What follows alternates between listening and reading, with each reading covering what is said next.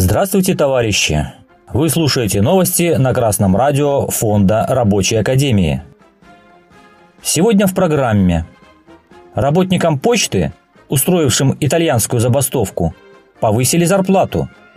Роснано попросила Генпрокуратуру проверить работу компании при Чубайсе.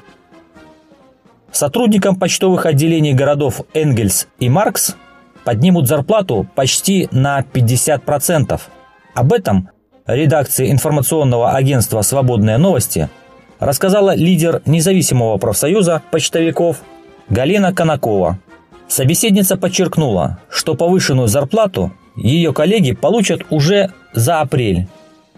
Нам объявили, что руководство Почты России решило обратить особое внимание на регионы. Почта – такая же важная и крупная отрасль, как железная дорога, и люди должны получать здесь соответствующие деньги. Начать повышение решили именно с Саратовской области, отметила Конакова. Она не назвала конкретные суммы, поскольку почтовая компания считает эту информацию коммерческой тайной. Летом прошлого года почтовые работники организовали независимый профсоюз. В начале осени организация провела итальянскую забастовку. После этой акции, когда работа велась строго по правилам, то есть без спешки, и не велась, если не были выполнены все необходимые условия для работы. Часть требований была выполнена.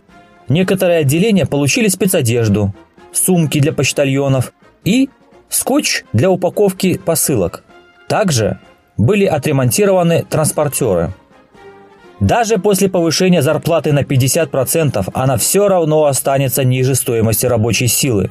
Тем не менее, победа профсоюза работников почты должна послужить примером в первую очередь для промышленных фабрично-заводских рабочих. Работники почтового склада, почтальоны и операторы постоянно находятся в разных местах. Несмотря на это, им удалось объединиться в профсоюз, организовать итальянскую забастовку и добиться повышения зарплат. Рабочим завода или фабрики проще организоваться, так как они работают на одной территории, под одной крышей. Залог победы – это сплоченный коллектив, боевой профсоюз, коллективный договор и забастовочная борьба. Товарищи рабочие, ваше благополучие зависит только от вас самих. Вы главная сила общества, производители всех материальных благ. И лишь в борьбе вы сможете добиться улучшения условий труда и повышения заработной платы. Успехов в борьбе, дорогие товарищи! По сведениям РБК, глава Роснана Сергей Куликов попросил генерального прокурора Игоря Краснова проверить работу компании за 2010-2020 годы когда ее возглавлял Анатолий Чубайс. В марте Чубайс уволился из администрации президента и уехал из России. 24 марта Сергей Куликов направил письмо генпрокурору Игорю Краснову. У РБК есть копия письма. Его подлинность подтвердил источник, близкий к генпрокуратуре. По его словам, письмо уже зарегистрировано в ведомстве. В письме Куликова указывается, что за 2010-2020 годы объем внешних заимствований Роснана превысил 290 миллиардов рублей.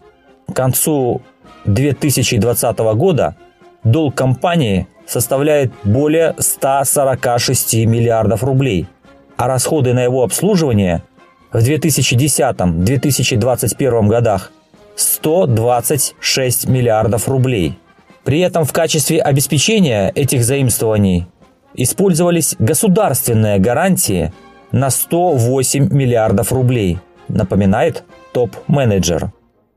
После прихода Куликова на пост гендиректора Роснана его команда начала переговоры с крупнейшими банками-кредиторами о реструктуризации долгового портфеля и изменении условий кредитных соглашений.